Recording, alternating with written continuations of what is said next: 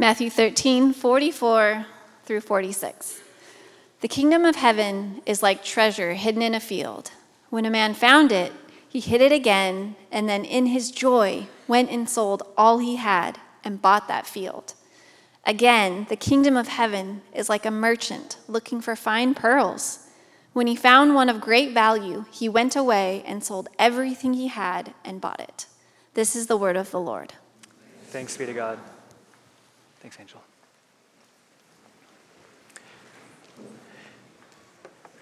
In the mid 1800s, George and Mary Mueller felt a call from God to open their home in Bristol, England, to kids who didn't have any parents. So, naturally, they took in 30 children. Very quickly running out of space, they opened three more homes on the same street, housing another 100. Neighbors kept complaining about the noise. Seems pretty fair.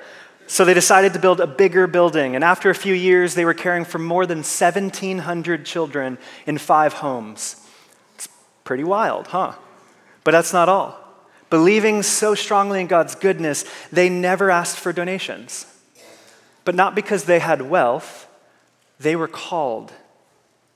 As they read their Bible, it seemed clear that God's heart was for the orphan. So George and Mary would pray and then act in faith that God would be the kind of God he claimed to be.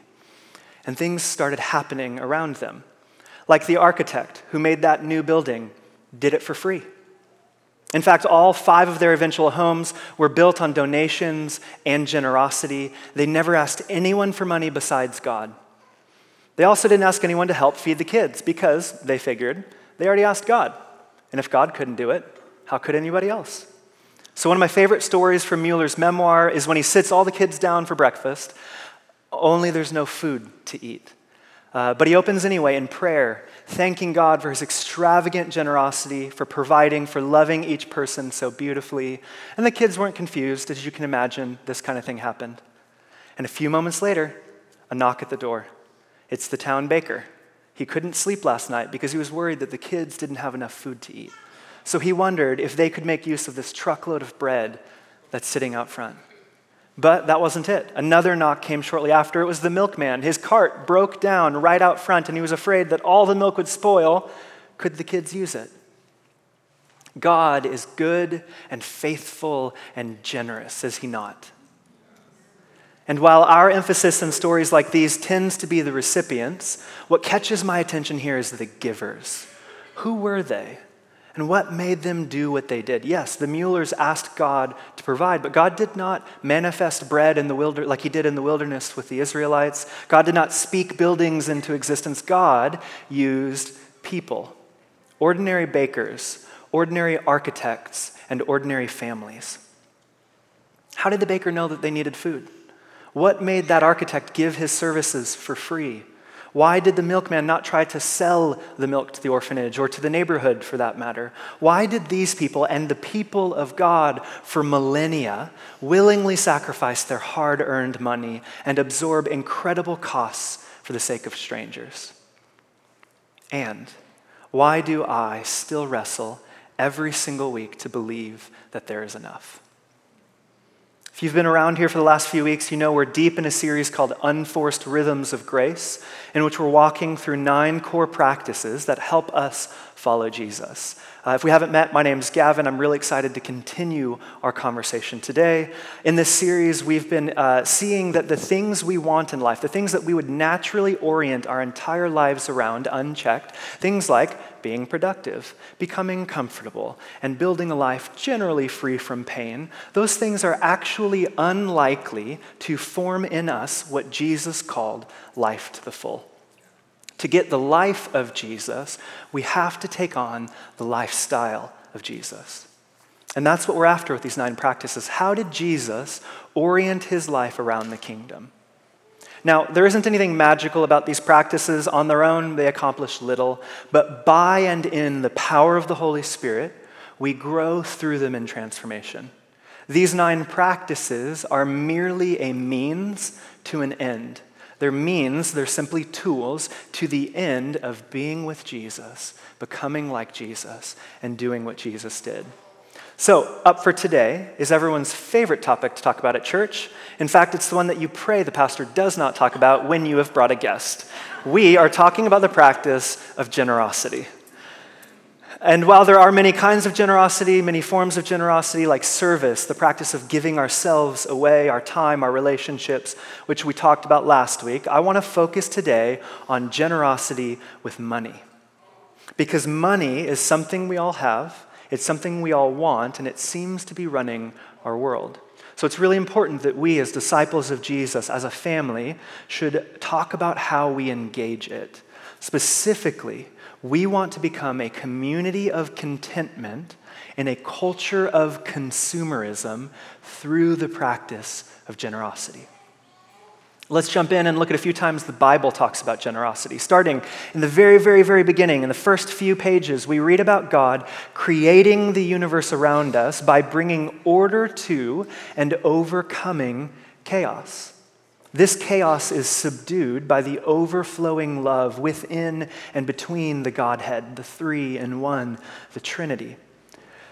God didn't need us, but God really wanted us. And so we exist out of the overflow of that desire. So, the first principle of generosity that we learn in the scriptures is that at its very best, our generosity is only ever a response to God's generosity. A response to a generosity that is so at core of who God is, a generosity that opted to share existence and consciousness and relationship with us. The Apostle John picks up on this theme towards the end of his life, writing, We love because he first loved us. Meaning that any source of the love that I know or the generosity that I engage with can only be responsive. But things go well until they don't. One day, these first humans who were given life out of God's overflowing generosity opt to meet their own needs in their own way, something the authors of Scripture will later call sin. Now, this really old understanding of sin as meeting my own needs, my own way, is really helpful because it speaks not just to an action, but to an intention. And when it comes to generosity, intention is at the very heart. It's sort of the, the secret sauce, if you will. Now, while these first humans disrupt the gift of generosity that poured over into their very existence, it's really crucial for us to understand that God's generosity was not broken in that exchange. What was broken was their ability to receive God's generosity. And this matters because while God's people are now outside of Eden, God's plan for fixing what is broken in every human heart is still his generosity. So, flipping over a few pages to Genesis 12, God calls this couple, Abram and Sarai, and among other things, he blesses them, saying, You will be a blessing, and all peoples on earth will be blessed through you. God is revealing another one of the most fundamental underlying principles of generosity here. We, you and I, are blessed in order to bless. We are given from God in order to give from God. And so our city, our relationships, our church community should be thriving by means of our generosity. And can we say that? Can we say that we, as a church, as a family, are blessed in order to bless the people and city of Portland? the Hebrew Bible continues, setting up the nation of the Israelites with a tithe system. Tithing was the practice of acknowledging God's generosity to me by returning to Him some of those gifts. It was to, re- to worship God by redistributing a portion of my income, my wealth, my crop yield, in order to ensure that everyone in their nation would know the provision of the Lord. And while Christians in the New Testament relate to the tithe system differently than uh, the ancient Israelites did, God's heart for generosity, as we'll find out, doesn't change in Jesus or the early church. If anything, it might actually increase a little bit. Tithing, we read, we see, or giving 10%, seems to become a floor for the early church and not a ceiling. All through the Bible, from beginning to end, we learn that God really cares about how his people engage with money and wealth and generosity. But why? Why does God care so much? Well, the authors of the scriptures seem to think that having money and stuff is not inherently wrong, but it can be dangerous. It's an obstacle, it can be a hindrance that can keep them from flourishing.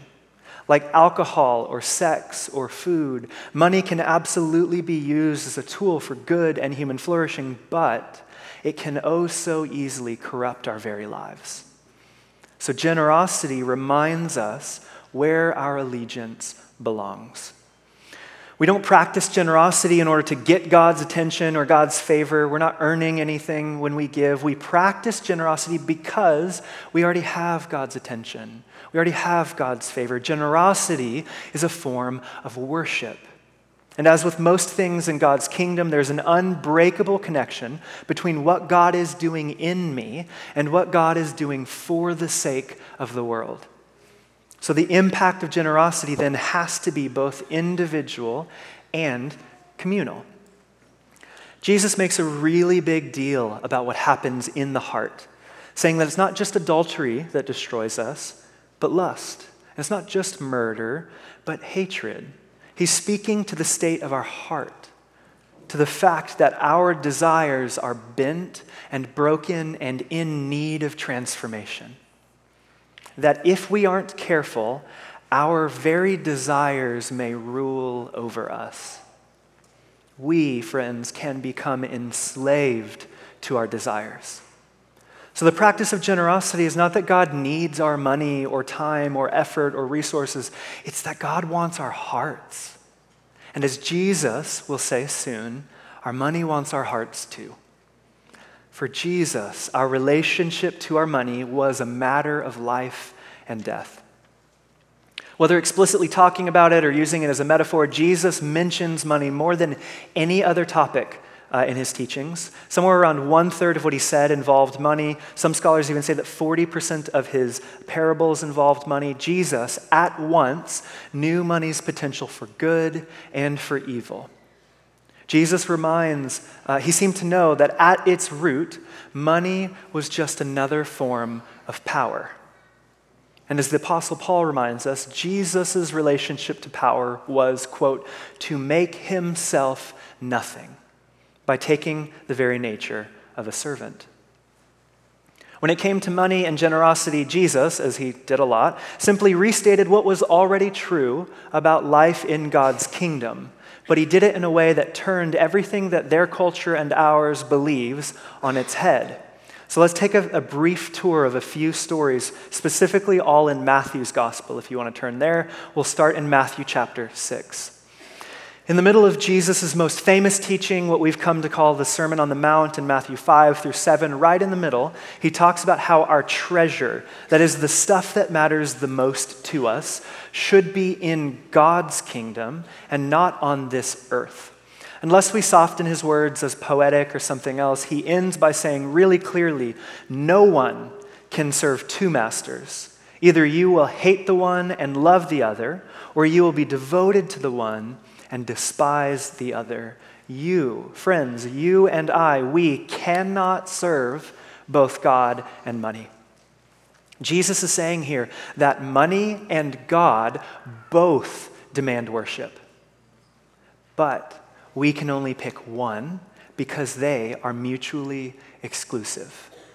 They will not share the throne of your heart. You have to pick one. In another situation in Matthew 22, if you want to flip there, the religious teachers of the day were trying to trap Jesus, as they often were, asking him if people should pay a particular tax or not. And it wasn't just any tax, it was a particularly unjust tax, one that only non citizens had to pay. And so they asked Jesus, do, do people pay this tax? Trying to trap him. In verse 19, Jesus asks them for a coin, and he holds it up, and he asks them whose image is on it.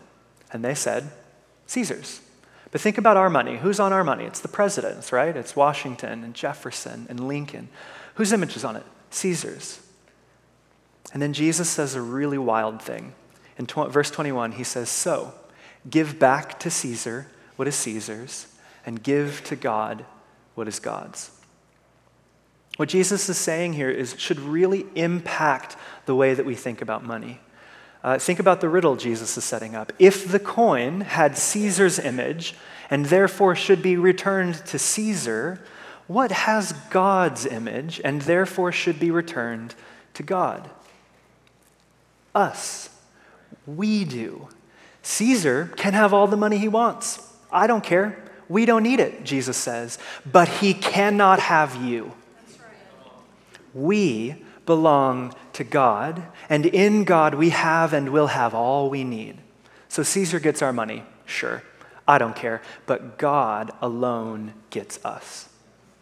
Now, we could go on and on, but there's one more story I want us to look at. Um, flip back two chapters, Matthew 19. And in this story, a rich man comes to Jesus and asks what he needs to do, quote, to get eternal life. Unfortunately for this man, Jesus uh, doesn't seem to always give straight answers. Uh, going to the heart behind the question, uh, Jesus offers not an answer, but a process. He tells the man, Well, you must keep the law. Okay, which ones? He, he asks. Jesus lists a few. And this man says, Well, yeah, I've, I've kept all of those, but he could kind of see in Jesus that maybe that wasn't totally it. So he asks, What do I still lack?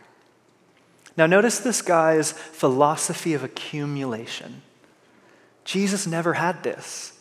Jesus' life was about divesting, it was never about accumulating. It was not a spirituality of upward mobility up and to the right, but a downward mobility. What do you, what do you lack? Lack isn't your problem.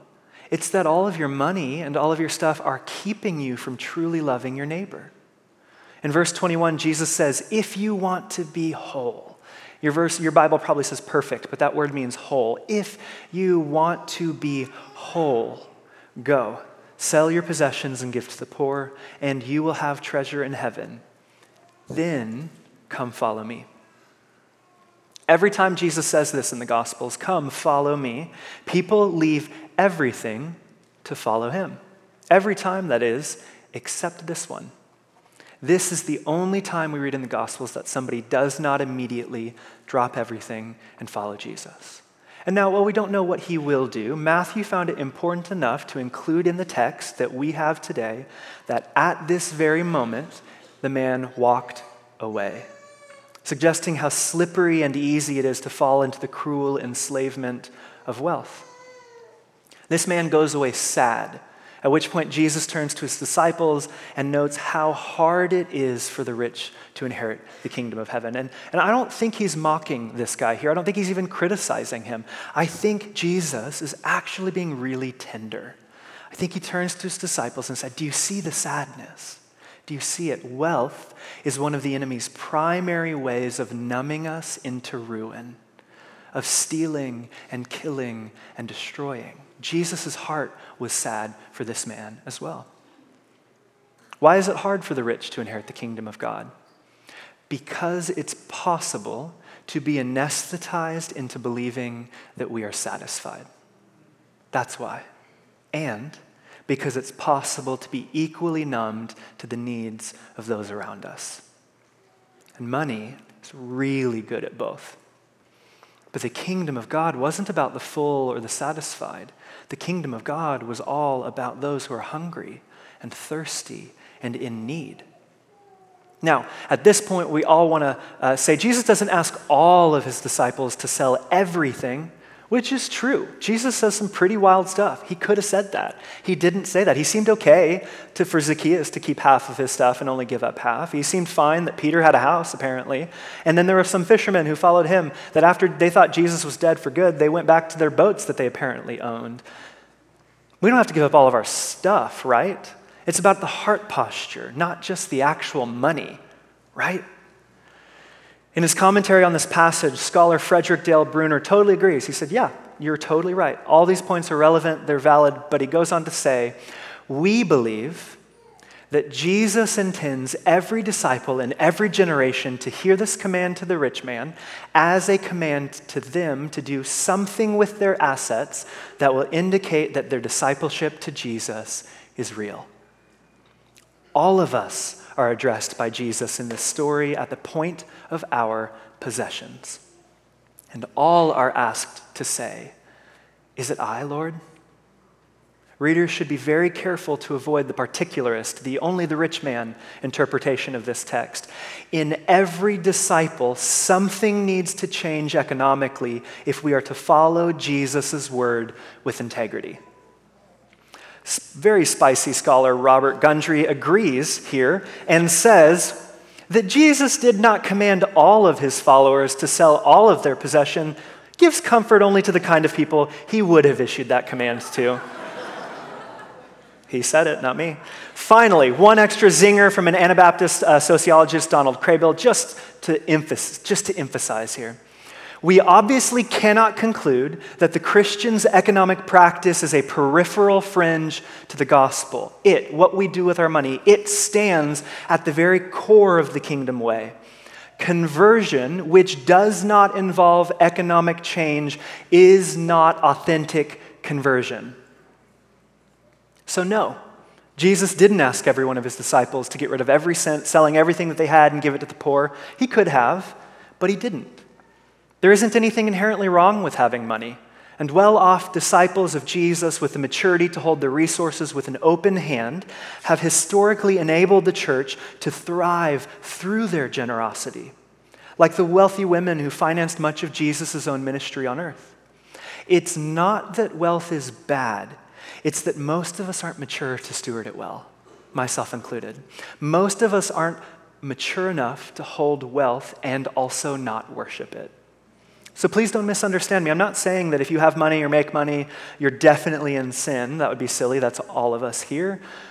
What I'm saying is that all of us have to wrestle with Jesus' teachings. Because again, Jesus seems to be saying what the scriptures seem to say, which is that having money and stuff is not inherently wrong, but it can be dangerous. Now, to be super clear, Jesus' disciples didn't like any of that more than we did. So after telling them in verse 23, Truly I tell you, Jesus saying, I am telling you the truth. Truly I tell you, it is hard for someone who is rich to enter the kingdom of heaven. And then he emphasizes it with a hyperbole. Again, I tell you, it is easier for a big, giant camel to go through the eye of a really small needle. It's easier for that to happen than it is for the rich to enter the kingdom of God. His disciples are very blown away. They're astonished and say, Well, well who, who can be saved then? If that's the case, who can be saved? And in verse 26, he tells them, With man, this is impossible, but with God, all things are possible. As Donald Kraybill uh, explains, that statement that Jesus just made, it doesn't mean that God will miraculously drag rich people through the kingdom gates. Rather, it means that by the grace of God, even a rich man can be freed from the demonic powers of wealth. That's the mercy of God. But before we start a protest against the 1% or get angry at corporations, we must see things the way Jesus did. It's so easy to look up the economic ladder, isn't it? Comparing ourselves to those who are wealthier than us, to be convicted on their behalf about how much money they're making and how much money they're keeping. And as long as I'm like somewhere underneath that, I'm probably fine. I've got kids after all, they require money. But I wonder if Jesus wouldn't invite us to look the other way down the economic ladder. And we don't want to, of course. Why? Because what might be asked of us if we did? Jesus did more than just teach generosity, he modeled it. And we, as his disciples, are meant to emulate him, not other people, emulate Jesus. So this comes back, Jesus' words come back to my wealth, not their wealth. Jesus gave not just all he had, but his very life itself. Knowing that his crucifixion was coming, Jesus tells his disciples in John chapter 15 that the greatest love someone can have is to lay down their life for their friends. And so here's another principle of generosity I'd like to offer you. The question of generosity is not how much must I give, but how much do I believe God has given me? I will be as free with my money inasmuch as much as I have allowed God to set me free. As C.S. Lewis says it, one of the dangers of having a lot of money is that you may be quite satisfied with the kinds of happiness money can give and so fail to realize your need for God. Friends, how many of us are denying God the gift of giving us our daily bread as we pray because we don't actually need it? Is God trying to bless us, but He actually can't because the way I live my life is a way of saying, no thanks, I'm actually doing pretty good. Are my hands and is my heart so full with money and stuff that I'm unable to receive the generosity of God? Now, at this point, I want to name some of what might be happening in the room. Uh, there's a problem with reframing the question from how much, how, how much must I give to how much do I believe God has given me. The problem is not that it's not true. It is very true. I am typically not generous because I either don't believe God's given me what I have, I've earned it myself, or I don't believe God's going to give me more as I have need. The problem is how certain people in God's church have used this question to coerce people into giving. And they do that with two things bad theology and manipulation. The bad theology, maybe you've heard it, sounds like this God desires for every Christian to be financially wealthy, or at least well off. And you achieve this by sowing into a spiritual reaping law. $10 today becomes $10,000 in 10 years. If you play the game, then God has to bless you with multiplied resources. And as damaging as that theology is, what's worse is that it looks like pastors owning private jets and mega mansions while they ask their people to give sacrificially so the church can build a bigger, bigger auditorium. And the sad result for many is understandably skepticism, shame, and a totally skewed picture of what following Jesus actually looks like. And that is the most dangerous part. The tragic irony connected to generosity is when church leaders use one of the most sacred questions Do you trust God? in a way that shows that they don't, or in a way that doesn't require them to. It's as if the people are made to worship God so the leader can worship money. And yeah, that's a bit spicy, but it's true. And I don't want that to produce cynicism. Uh, A.J. Swoboda, a pastor and a scholar, he says cynicism is fermented prophecy.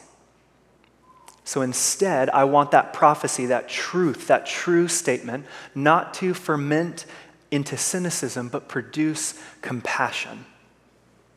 What I mean is this of course, there are rich church leaders, whether by their congregation or generational wealth. Of course, there are rich church leaders. Why? Because there are rich people. And like it or not, church leaders are people. If it's in you and me, it's in them. And if it's in them, it is in you and me. As Maya Angelou said, nothing human is alien to me. Nothing, no human experience is foreign to my experience. And so, in compassion, we look at all of that and recognize that very same drive for self preservation in me. And it still needs saying the prosperity gospel is not the gospel, and it is not generosity. How do we know this? Because of the fruit that it produces. It produces a desire for more and not a contentment with what already is. And Jesus modeled contentment. Friends, remember, sin is when we try to meet our own need our own way. The prosperity gospel is when we try to build God's kingdom in our own image instead of allowing ourselves to be made in His. And so, planting a seed for the future, or $1 today becomes $1,000 next week, cannot be generosity by definition because the focus isn't on giving now, it's on receiving later. The heart posture of generosity says more than simply, I have enough but God has enough, and He really loves us. Now, to be extra, extra, extra clear, neither wealth nor poverty are Christian virtues. I'll say this again. Wealth is not a Christian virtue. Poverty is not a Christian virtue. The virtue is freedom from enslavement to other gods. That's the Christian virtue. So, to round this off, I want to offer our final principle on generosity today, and it is this generosity is a foretaste of the kingdom. Part of our creation mandate in Genesis is to rule and reign, to build microcosms and outposts of the kingdom of God here and now. We are living in the now, believing that fully that the not yet is on its way. So, what does this look like? Well, we pray and ask God to heal someone because they will be healed, whether now or in new creation. And where the church maintained this conviction, they prayed for healing and built hospitals. We seek healthy relationships between women and men because in new creation, the Bible says we will co reign together at equal levels as co heirs with Christ. And so, where the church has maintained that conviction, it has fought for equality for women in things like education and health and representation in church leadership. We seek justice and reconciliation here because in new creation, every tribe and tongue and nation will bow in union as brothers and sisters before the throne of God. And so, where the church has maintained this conviction, it has always fought to end slavery and to dismantle racism.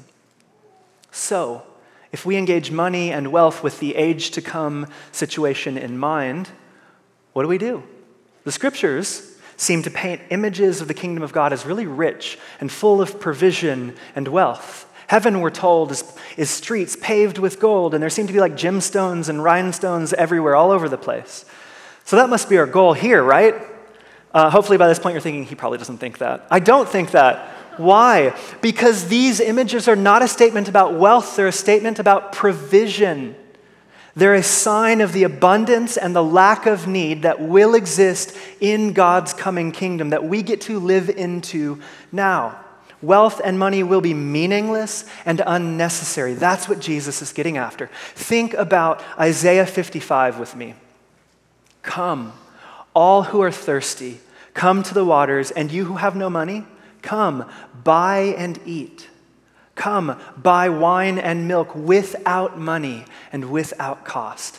This is an image of God's coming kingdom, a place where we will have everything that we need. In his commentary on this passage, Brian Zahnd said, It's clear that the exile's home is to be very different from Babylon. For one thing, it runs on an entirely different economy an economy of generosity, of divestment, not exploitation. Now, I love this. I'm here for it. But if I'm honest with you, it's also very hard for me to really, truly believe that, to let it sink into my depths. And it's been challenging me for a few weeks now as I've been preparing for this. Some of you know we've had conversations. But the message that we get about the kingdom of God is really clear and really simple there is enough. In fact, in the kingdom, there is always actually abundance. And that is what Jesus modeled. And that is what he lived by. And so that is the foundation on which we build a theology and practice of generosity. In God's kingdom, there is enough. We don't have to preserve ourselves because God will. We are more precious to God, the scriptures say, than the lilies of the field, and they were dressed more radiantly than Solomon, the richest man in the world. So, to end, I want to extend an invitation. As our friend and mentor Gary Breshears reminds us, the opposite of misuse is not non use, but proper use.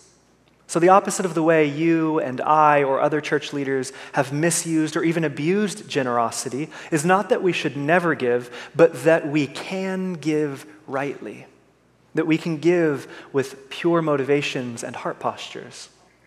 And our practice this week in communities will involve a conversation about exactly that. Generosity is about refusing to be enslaved to my money, to trust that the only way that I can actually hold back the worship that my money demands is to give both my money and my worship to God. Generosity is my whole life response to God's generosity, which is why the early church actually saw a tithe of 10% not as the ceiling, but as the floor. It was the place to begin. So, what might it look like for you to live generously? Not to give once, not to give twice, but to make a lifestyle of generosity to try to give in a way that is similar to how God has given to you? What is the equivalent of your bakery or your milk cart? And who are the hungry kids around you in need? Maybe 10% feels like a lot. It's okay. Remember, God doesn't want our money, God wants our heart. Just start somewhere. And give with special attention to God's church and to the poor. So it feels weird for you right now to give to the church. That's okay. Start somewhere else. But give with special attention to the church and to the poor. Do you remember the text we began with? The kingdom of heaven is like a treasure hidden in a field. When a man found it, he hid it again, and then in his joy went and sold all he had and bought that field. Again, the kingdom of heaven is like a merchant looking for fine pearls. When he found one of great value, he went away, sold everything he had, and bought it. These are teachings from Jesus. Generosity is the giving of all that we have, not just our money, but our whole selves, our whole lives, to the only one who is worthy of them, and to receive instead a deeper joy than we ever thought possible, a deeper joy than we could have found on our own.